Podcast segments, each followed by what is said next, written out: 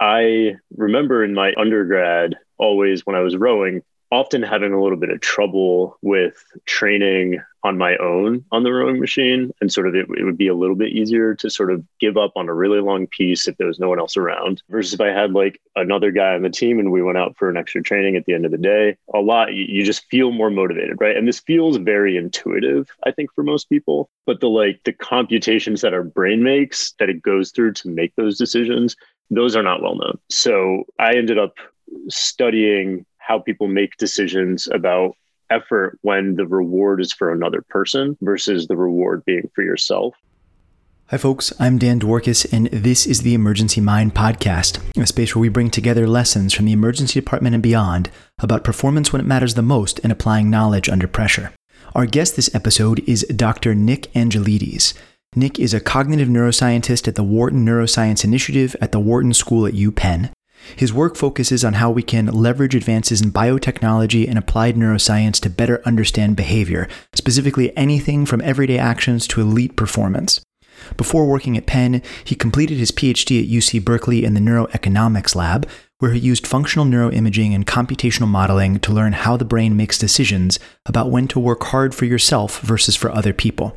As you'll hear a lot about on this podcast, during the course of his PhD, he also spent four years coaching Cal's lightweight rowing team. Over the course of this conversation, we go back and forth between experiences as a coach and as an athlete, as well as Nick's scientific background and training and what he's currently studying. And along the way, we do a really deep dive into what the science says about how to study really rigorously the drivers of human performance and especially human performance under pressure. We talk about what it means to be better in terms of the high performing individual and teams. We explore things like motivation. We dig into what we can and can't measure when it comes to human performance and what to do about that. And we drift a little bit into math, talking briefly about things like logistic regression models and Markov blankets. Now, before we get started, and don't worry, I promise there's not going to be too much math, I have a favor to ask which is that if you like what you hear on the Emergency Mind podcast, I would really appreciate your help getting the word out. So consider finding a friend or a colleague and directing them here to the podcast at emergencymind.com slash podcast, towards the book at emergencymind.com slash book, or just towards emergencymind.com and help us build a broader and richer, deeper community of individuals and teams who are committed to understanding and exploring human performance under pressure. From myself and everybody at the Emergency Mind Project, we would deeply appreciate it. Okay, all of that said, let's jump into this episode. I hope you enjoy. All right, Nick, uh, welcome. Thank you so much for coming on the podcast, man. I'm excited to have you. It was great meeting you the other day, which we'll get into in a second. And I'm, I'm just, I'm really psyched for this conversation. Yeah, thanks, Dan. It's great to be here. Absolutely. So, uh, why don't we start for folks that don't know you? Do you want to give just like a quick overview of, of who you are and what your relationship to human performance is and, and what's going on? Sure. Yeah. So I am a cognitive neuroscientist. Uh, I work with the Wharton Neuroscience Initiative at the Wharton School at UPenn. And I'm working with a group that is sort of combining advances in, I guess, biotech and taking recent developments in psychology and, and neuroscience to basically try to figure out what it is that makes people good at what they do or are good at, anywhere from what people do every day me doing my job, you doing your job, or whatever, to super high performing athletes who are doing crazy things that I could never dream of getting my body to do. So we're interested in sort of all of that and what that entails. So personality, biological measurements, right? The brain, heart, things like that, and psychological factors, cognitive factors as well, right? So our hope is basically to be able to figure out what those things are and, and to try to use them for good right? I would say that's a good start. not, yeah. not, not, for not for evil, right? I sort of got into this because I was a college athlete many moons ago, and sort of a thing that you think about often when you're doing competitive sports, just your own performance, the performance of those around you, how they compare, how they sort of feed on each other or don't. And uh, I sort of got into science a little bit later in life, actually after college, and uh, started working in a lab and saw sort of opportunities to start investigating these questions and then um, did my PhD at UC Berkeley studying sort of motivated decision making. So, how we make decisions to, to sort of work hard in both individual contexts and like social contexts, on teams and things like that. And sort of one thing led to another. And now I'm doing this. I want to go back to the beginning in a second about how you started getting interested in your own human performance as an athlete. But you said something right at the beginning that really sparked my interest there. So, do you think it's the same things that make us good at our day to day tasks as it is that make us good at the hardest things? Or is it really a different deck of cards entirely? Um, that's a good question. That's not something I've thought about a lot. I think like being good at an everyday task. I don't know what it would entail to be good at an everyday task, but like you know, m- making sure that you get up on time or something like that. Um, ultimately, yeah, I think it's a lot of it is habit based, which is something that I'm sure we'll end up talking about. Is you know, mm-hmm. a, a lot of it is you know, my coach in college always used to say, practice doesn't make perfect, fellas perfect practice makes perfect, right? You know, there's a, there's a lot behind that that's layered, but I think that there's something to that, right? Like every day you do the same thing over and over again, you get to a point where it's hard to get out of doing that. And I think that any sort of high performance person or coach or whatever will tell you that it's really practice is at the end of the day a thing that's going to get you where you want to be performance wise. I think it's a, a pretty common theme among a lot of what we do at the Emergency Mind Project that we break down these ultra high performance moments and these really like incredibly complicated emergency spaces. And we see that when you open them up a little bit, there's some really high performance moments in them and there's some sort of mundane moments in them. And then everything is really a mix in there.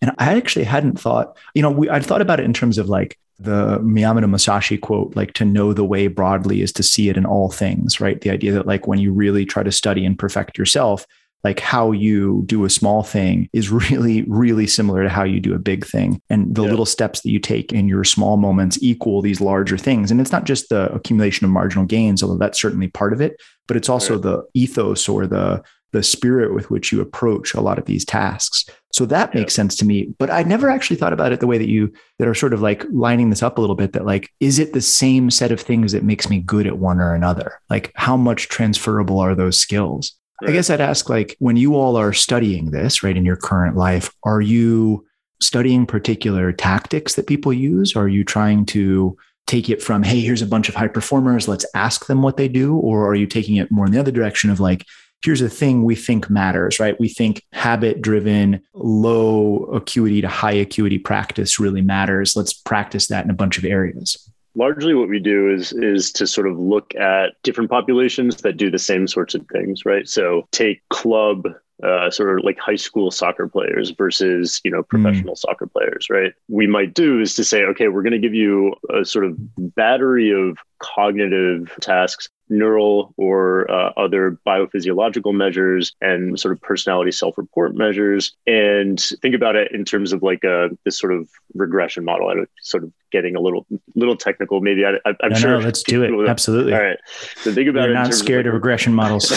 No exactly where you have like what you're trying to sort of predict is being high performing right? And then you have a one or a zero where you're you know you're a high performing individual or you are not but you're doing the same sort of thing with the entire population the whole sample. And you take scores on all these different measures right? And essentially what we're hoping to see is like where are the patterns right that lead to predicting the one and not the zero right? So I'm not going to lie. At the beginning of this, it, it, was sort of this a little bit of a kitchen sink approach. We got you know a bunch of sort of experts who knew different areas that might be relevant to what we were looking at, um, whether it was sports, whether it was you know something military related and we're like okay what sort of experimental psychology tasks right would be good to do here? What sort of predictive self-report personality things are good to do here? And then because we're neuroscientists we, we threw in some neural measures of course. You know some of those things ended up being pretty highly predictive and some of those things ended up being totally meaningless that we were surprised were meaningless. So it's it's sort of there wasn't one way that we went at it. We sort of just came together and started sketching things out and came up with a battery. And it's not always the same for every project that we're doing either. And it's still evolving. I'm only one one year into working with this group and we're still fine tuning a lot of what we're doing. You guys haven't discovered all the secrets yet huh? Okay. No not yet. And if i knew them i'd make you pay for them you know? That's awesome. No i okay so there's a there's a lot of different directions to go from there. And this is a really interesting deep dive into the science of this, which I think is really important because uh, something that we talk a lot about in the emergency department, to bring it back to my world for a second, is okay, well, if we want to get better, how do we know? How do we know if we're better at something than we were, right? And some things are measurable and easy to define, right? I can look at somebody's blood pressure if you give a certain drug and be like, does that blood pressure go up or down? Okay, I, I understand that. I understand how to measure that. I understand how to test that a lot of what we work on in the field of human performance is a little bit harder to measure. And part of that is because we don't have closed loop systems all the time, right? It's difficult to draw lines between an input and an output. Like, okay, we're going to look at a bunch of people like me that resuscitate people, and we're going to give half of them an intervention on skills performance. Well, like, okay, does that, like, w- what is the linkage between one thing and the other? And the other is, how do you define who's high performing? So right. how, how do you do that? I mean, what, what types of metrics for like, yes, anytime you have a regression model, you need a one or a zero, or at least a fuzz around one or a zero to sort of classify people in one range or another. But how, how do you do that? How do you decide who's high performing? And how do I yeah. get in that group? I, yeah, I think that's uh, that's a really good question. We're all we're all trying to figure out how to get into that group. So the the populations that we've been working with so far have sort of been predefined as high hmm. performing mm. by the people who've come to us asking, right? So we are currently working with a, a sports team whose name I will not say right now, but they basically came to us and uh, said, you know, we have starters and then people who don't start, right? And we want the people who don't start to be as good as the people who start, right? And that's as good as we're going to get in terms of who's performing highly and who's not right in terms of you know working with say we're working with a military group there are sort of these this, these sort of hierarchies where the you know the people who test the highest and get through all of these trainings they're the ones who are in this high performing group. And so there might be people who've gone through the testing that didn't make it, right? And they get to try again later on. And so we're trying to say, okay, how can we spend a little bit less time in training and the risk of attrition that you see in different military organizations to ensure that people get to this level? And we say, okay, well, that level is sort of the benchmark, right? And that's sort of how we define high high performing at least in, in, what we've been doing so far. But i think you bring up a, a really good point which is that you know what we would call like latent variables that come into play all the time. We don't always get to know. In fact, we never get to know exactly what's happening with every single person in every single situation. So we have sort of this things that we test every day, right? So what is your mood today? And you ask them 60 questions about their mood. How was your sleep last night? You ask them 10 questions about their sleep last night and the, you know, the, the last week and the month and things like that. And you, you basically just try to get as much information as you can. It's like kind of just a, a data game my PhD is in molecular medicine. And one of the things that we worked on was looking at the severity of different types of manifestations of sickle cell disease, right? So you'd have all these people that had this classified through this very interesting process, which I'm going to skip for a second, the really severe cases and the really mild cases. And then uh-huh. you'd go and you'd take basically a genome wide association study to try to look for markers that predicted whether or not somebody would be severe or mild. And so this this framework of dissecting a problem like that, like if you're able to understand what is essentially we're talking about a phenotype here, right? Like a high performing yeah, phenotype. Exactly. And then look at the underlying genotype, which is what goes into that person that makes them like that and then subdivide that into okay what's modifiable and what isn't and then ultimately ask these questions about all right well what do we do with this right what do we do with this knowledge how translatable is it how do we deliver that sort of theoretical construct all the way down at the point of the spear where people need it to be like this is a hard and sophisticated and really worthwhile scientific approach to trying to analyze some of these deep problems it's a it's a huge question, right? And it's mm-hmm. you know mm-hmm. this is this is not something that any I, I think is going to be immediately answerable without in general, right? You can't just say like, how do we make people better? First of all, there's a lot of that's a layered question in general. I don't want to say at all that what I do or am interested in is like just making like humans better, right? I am interested in how people do what they do and how people come to be very good at things and the, the sort of different variables that you know that might interact with one another that that sort of lead up to this case right? It's a huge question. It's a complicated question but you know one must start somewhere. Uh, to your point sort of a, a question of clustering and and what how do we do that? We just get as much data as we can. Yeah, I mean, that's certainly one of the ways that we answer questions like that. And I think you hit something really important, which is that one of the things we need to answer questions about how Because, right, like that's what we're doing here, right? We're interested in how individuals and teams perform better in really high pressure situations. We're also interested in how they perform better in low pressure situations, but yes. we have this bias towards high pressure situations, right? So, one of the things we need is we need to be able to define what better is. What do we think right. better is, or what do we think high performance is? And let's circle back to that for a second Could I have some thoughts about how to do that in an emergency department or in sort of emergencies in general. But let's say we have that. Let's say we have what better looks like. What else do you need to put into this hopper to try to start to do some of this science? But let's break it down slightly. So let's say that you're somebody who's listening to this who is sort of early midpoint in your training to do something hard, right? And we're going to use ER doctors as an example because it's an sure. easy one for me, right? So yep. you're starting off, you've decided you're going to be an ER doctor, you're just started getting in your training and you're sitting around being like, how do I get better at things? How do I get better? Right. And you have yep. some structure already put in place, right? Because you see people that are three, four, or five years, 10 years ahead of you, and you see them and you're like, oh, that person is better like that's a really good example of this thing I want to do. And then you look yeah. at yourself and you're like, this is a really bad example of what I want to do. sure.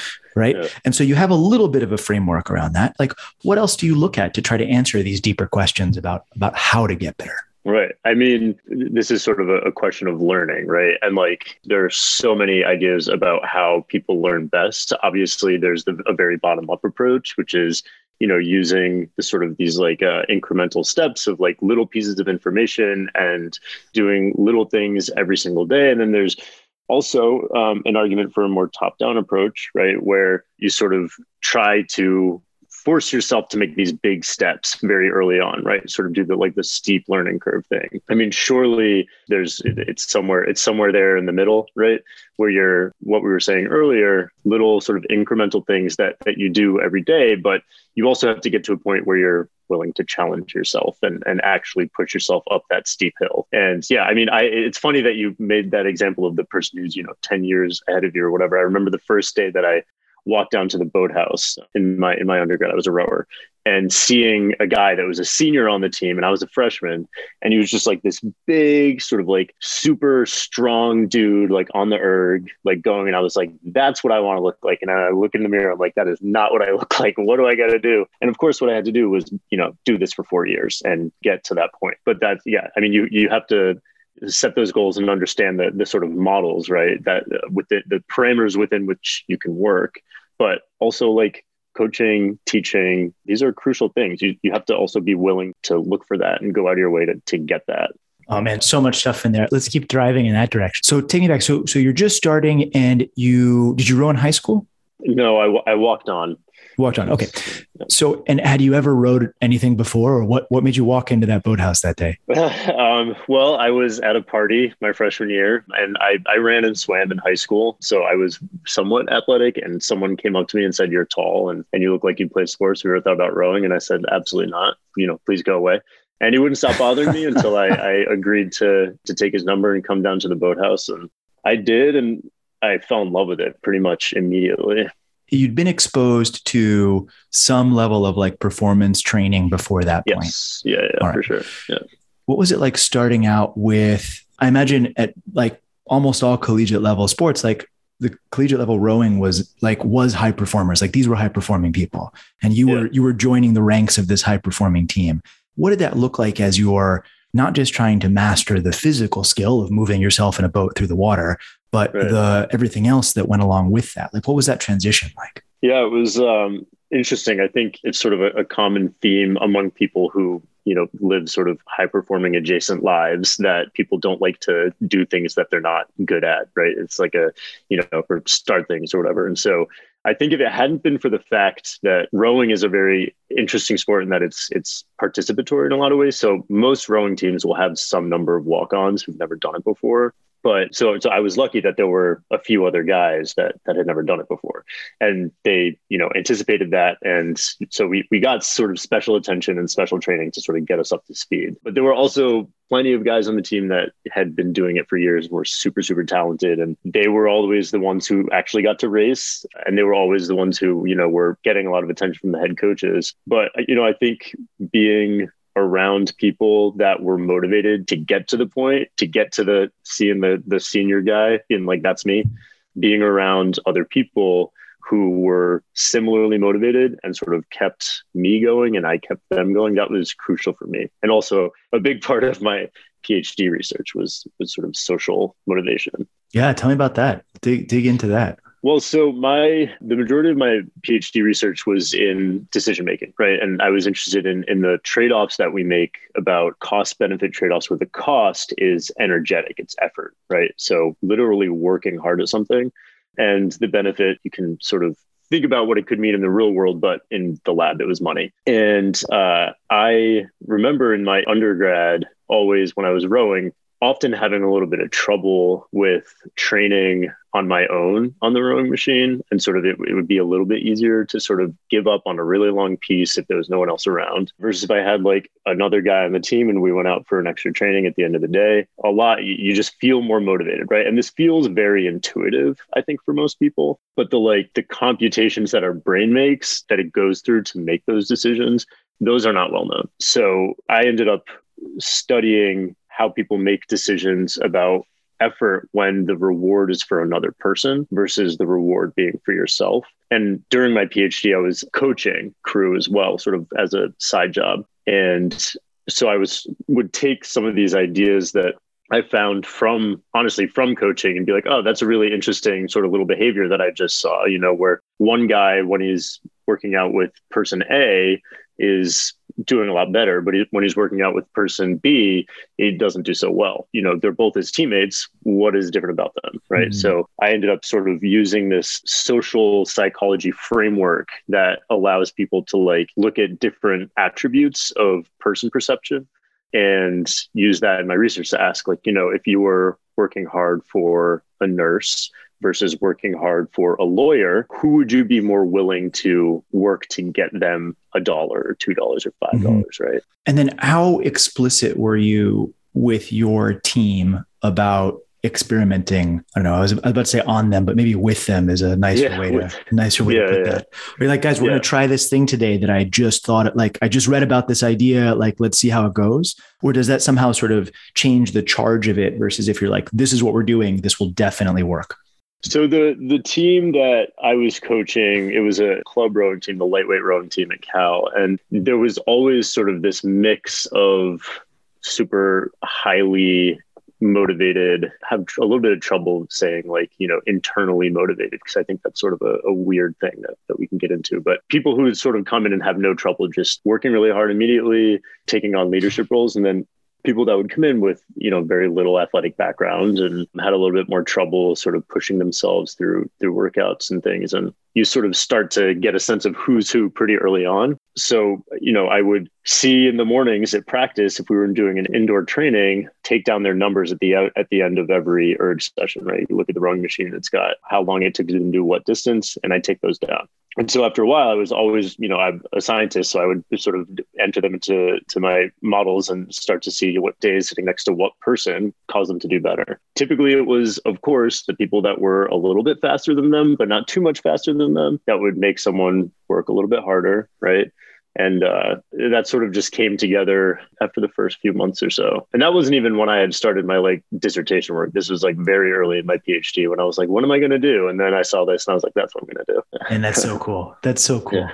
and what like again like we're hitting again the importance of being able to measure the output of something and use that measurable thing to sort of tune you towards where you're trying to go with it. This is like seat of your pants expository thinking here but how do you think you would have approached that differently if you were doing a task where the output is a lot less clear? So the output being just sort of like trying to get getting these guys faster and like, you know. Yeah. That's like that's sort of like a middle range, right? Like fully defined and fully quantifiable is how long it takes you to row from point A to point B, right? Sure. Totally yeah. undefined is I don't know, an, an improved spirit of self or right. like something that I'm not even sure yeah. what to put on that end. And then somewhere in the middle are goals that are like faster, right? Sort of right. not otherwise specified. Yeah. How do you think that would have changed the way that you approached that?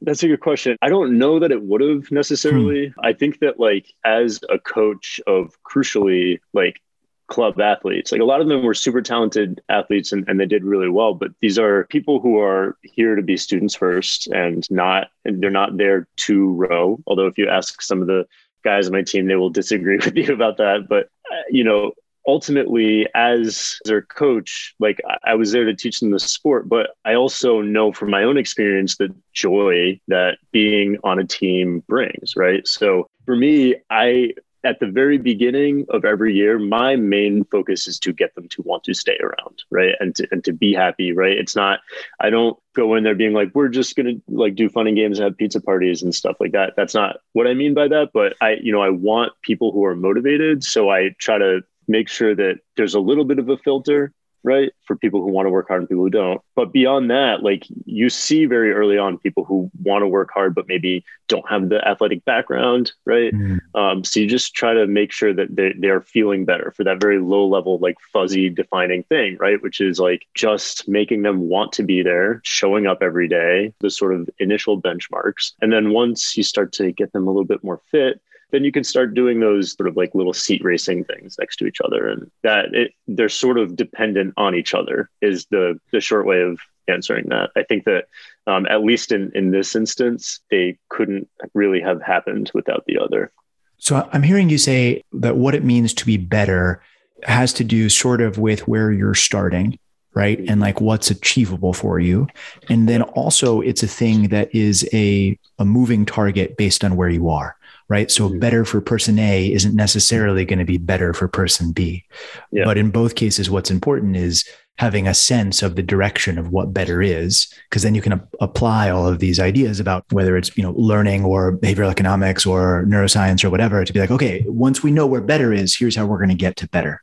Is yeah. that about right? Yeah, absolutely. And also, like you know, Uh, making it clear, giving them some responsibility over the the feeling of being on a team, and ensuring that they understand that when one person is doing better, then that means that they're also doing better, right? And this sort of creates this like team momentum to make makes everyone want to do a little bit better. What did that feel like for you when you were just starting to learn as an athlete yourself? Right? Like when you were on the team, was this explicit? Was it like, all right, guys, we're going to work on this technique. And then also today, we're going to work on this sense of bonding and purpose? Or was it just sort of implicit, like, hey, we do this all the time?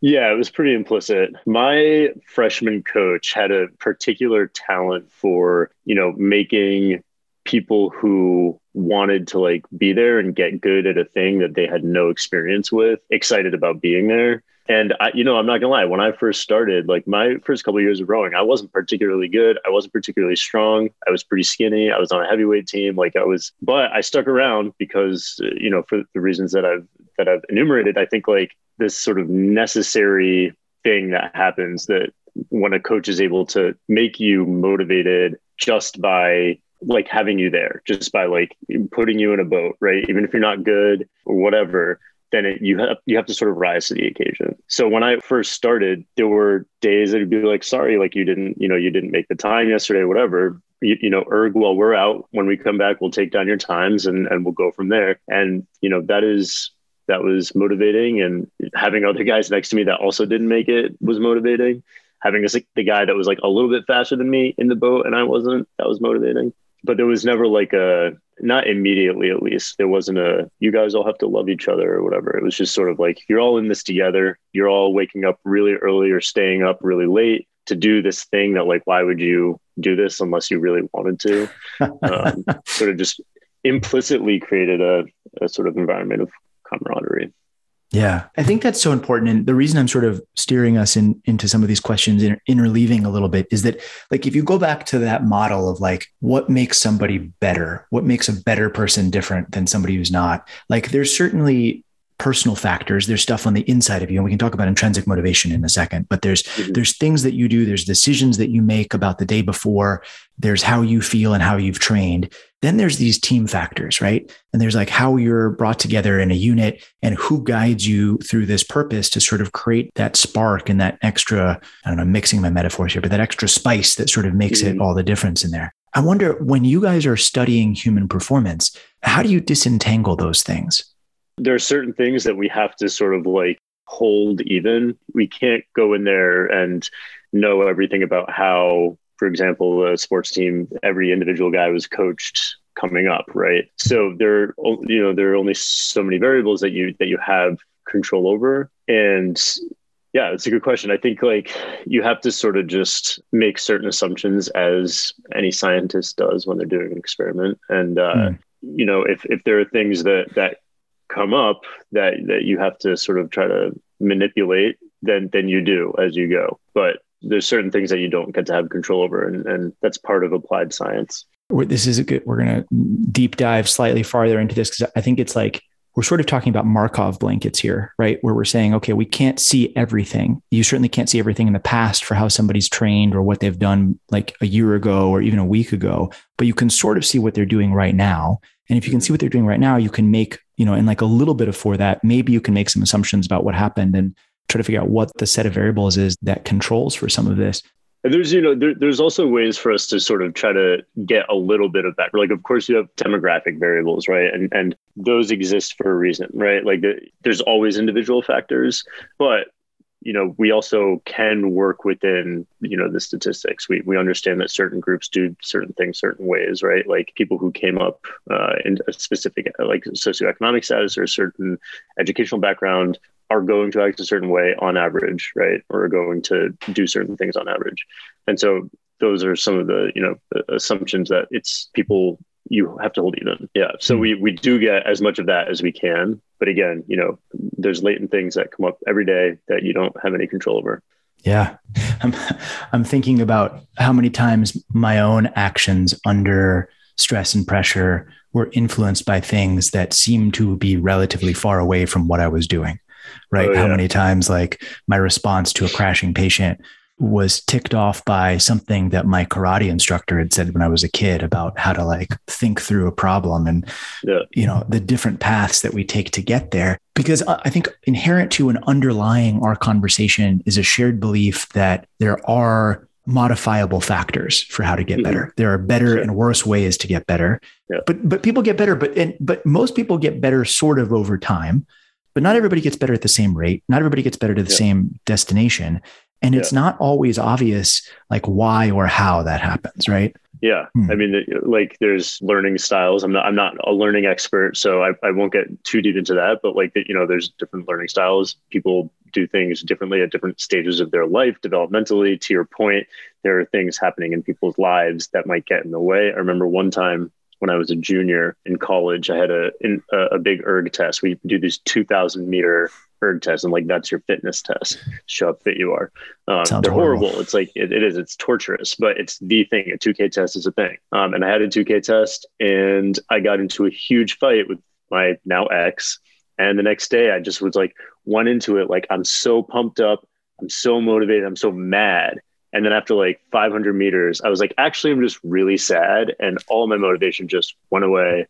And I probably did one of the worst tests I've ever done. I had to go to my coach afterwards and beg for forgiveness. But anything can affect how yeah. you improve or don't improve. I think we've all been there one way or another. Well, let's let's shift gears slightly about that then. And I guess let's ask this. So, what do you think? And I, and I recognize that this isn't a totally answerable question, but what do you think are parts of the ingredients of the secret sauce? Right? If I gave you a team right now, and let's call it a crew team to make it the decision a little bit easier, and yeah. you could do anything you wanted, you could set it up exactly how you wanted. Here's a pile of money and time and everything that you wanted. What do you think some of the secret sauce is at, at getting really good at what you're trying to do? Don't hire me as a coach. um, I think, uh, it, yeah, th- there's the first and most obvious thing to me is it's never just going to be the guys that like have the best statistics on the erg, right? It's like for any sort of like high performing team, it can't just be very rarely going to be like, you know, the top people who like are just the best at this one thing, right? And like this was a, an important point that our coach used to bring up. Like ergs don't float, right? You you get on an erg and, and you can show you're fit, but once you're on the water, you have to have good boat feel, good boat chemistry. You have to have like a good sort of trusting relationship. And I think the first thing is make it less about just the sort of one testing factor, right? Whatever it might be for this team. And another thing is making sure that the group that's on the team trust one another. That's like an absolutely crucial component. Like I said, I ran and swam in high school. And so I'd always sort of been an individual sport athlete. And then being on the crew team like made me sort of weirdly a mix, but you're in an eight. So you're on a team of like you and eight other guys or seven other rowers and a coxswain. And so you're you all have to rely on each other. You're as fast as the the slowest guy in the boat, right? You have to trust that the guy in front of you and the guy behind you are going to pull as hard as you're going to pull for them. And yeah, creating this sort of environment of trust and ensuring that there's no a single person on the team that like thinks they're the best or has you know the big ego or whatever which again is sort of intuitive thing and like ensuring that the the everyone knows that they're sort of all on equal footing, right? That they're, you know, people have all put in the time, people have all put in whatever output they have to put in to get to this this space that they want to be in, whether it's, you know, winning a single race or just, you know, being this like team that wins all the time. If there's someone that's slacking off, if they're really good, they don't show up to practice because they're really good. They don't need to, right? And nobody's going to trust a guy on this team, right? So nobody's going to want to work as hard. That's a really important thing, I think, that I've seen from coaching rowing. It's interesting. A lot of what you just described is not really measurable in a lot of ways, right? Like you're saying, yeah. you're saying we can measure the erg, we can measure your mm-hmm. output, and that's what I'd feed into a logistic regression model or whatever sure. classification regression system or whatever we're using. But what's also important is the stuff that I can't measure how the mm-hmm. person mm-hmm. rides the boat and feels in the water, how yeah. I understand trust and relationship between members of a team, and how do I build that. I think I, I, I might push back a little bit on saying that that's not measurable because I think that like you know you you can experiment with your boat lineups right? And you you can ah, you can okay. do a few days with one lineup and a few days with another and start to see which one moves better right? And it's not you know you might not get like exact numbers but you're going to see which one is moving better. And you, you can also get feedback from the athletes like yo who do you want in the boat? I think that's also a, a really good thing is to show that the coach has some trust in the players for them to like understand themselves and their team. You can back your way into experimentally covering some of the possible space by thinking about how, like, what parts of it you can approach like that. Hmm. How else do you build trust around a unit like that? in addition to the things that I've mentioned, right, like ensuring that people show up and and people put the time in and, and effort in, having activities I, don't want to say like trust building activities, but just like doing things that aren't just your sport together mm-hmm.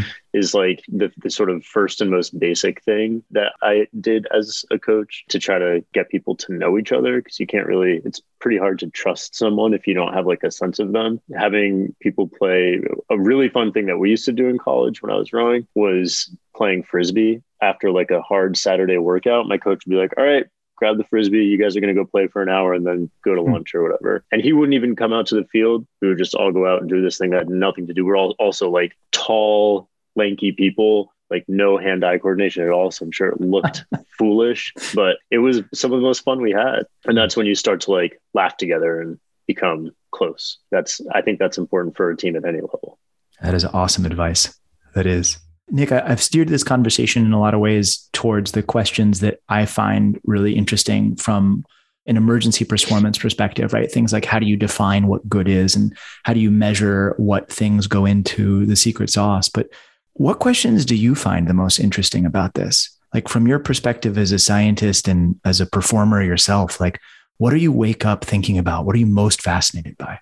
Mentioned earlier the thing about intrinsic motivation that's like a little bit sticky for me because for so long I always thought that like motivated people were motivated people, right? And unmotivated people were unmotivated people, and that's that. But after having done years of research on motivation, I am really starting to doubt that. And I think you can wake up feeling really good, you got great sleep, and you're like raring to go, you have tons of energy. And that feels like motivation, right? You feel or you feel motivated, right? Um, and then there are like external motivators that might be like you know trying to train for a marathon or trying to hit you know your 225 on bench press or whatever the thing is and that in itself is a motivator so whether it's a question of like the, the semantics of the word motivation maybe it's that i don't know but like one thing and i was thinking about this a bunch because you know you asked me to think of a challenge for the listeners and I would caution, or uh, one thing that I think about is like, how do we get motivation, right? Is it always an internal force? Is it more likely an external force that sort of gets,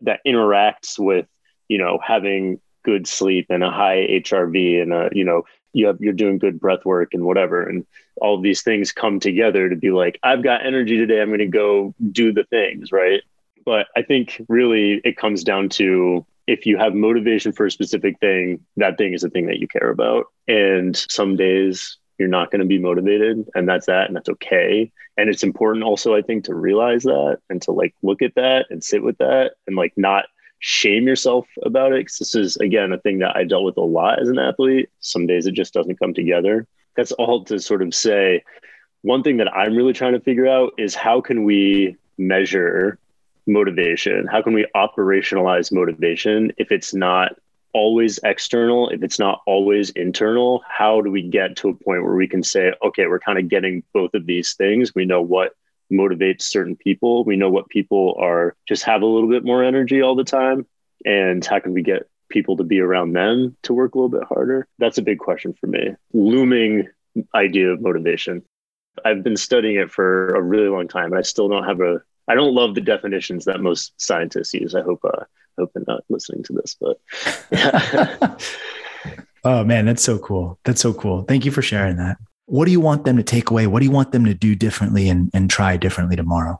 A lot of people talk about burnout and how that sort of is in some ways a like state of demotivation, right? And maybe that's part of it. And for me, I have to sort of like take stock of where I am in every day. When I'm like I get to the lab and you know I sit there for 30 minutes just staring at my screen, drinking my coffee and I'm like am I going to get a lot of stuff done today? Am I not? At the end of my PhD, I was killing myself to write my dissertation. I, I know you know exactly what that feels like. It's not fun. And on the days when you're like super demotivated, you just kick yourself for it, right? You just get so mad at yourself, like, what is wrong with me? And, you know, what I would say is like, it's not a you thing, right? I think we should be able to understand and recognize that internal motivation isn't this like endless supply right we we get it from different things take a step back, think about what matters to you and what is the thing that gave you motivation yesterday that you don't have today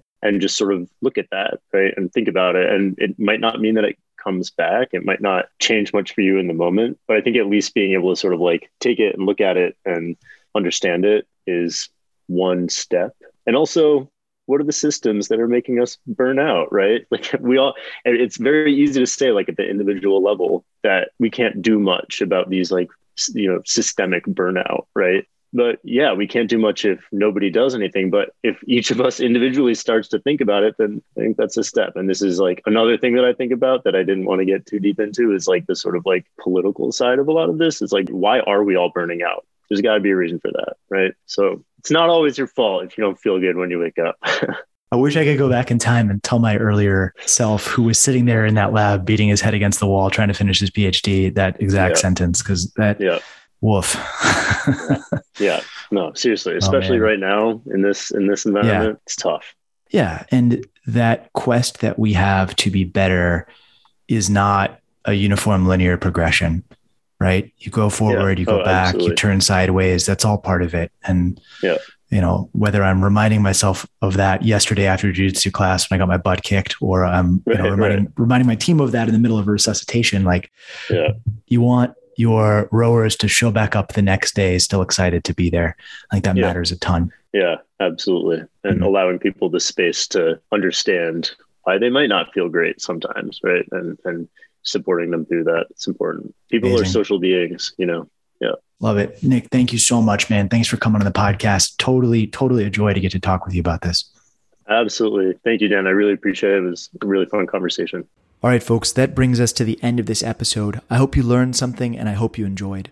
As always on this podcast, our goal is to dive deep into what it takes to perform under pressure.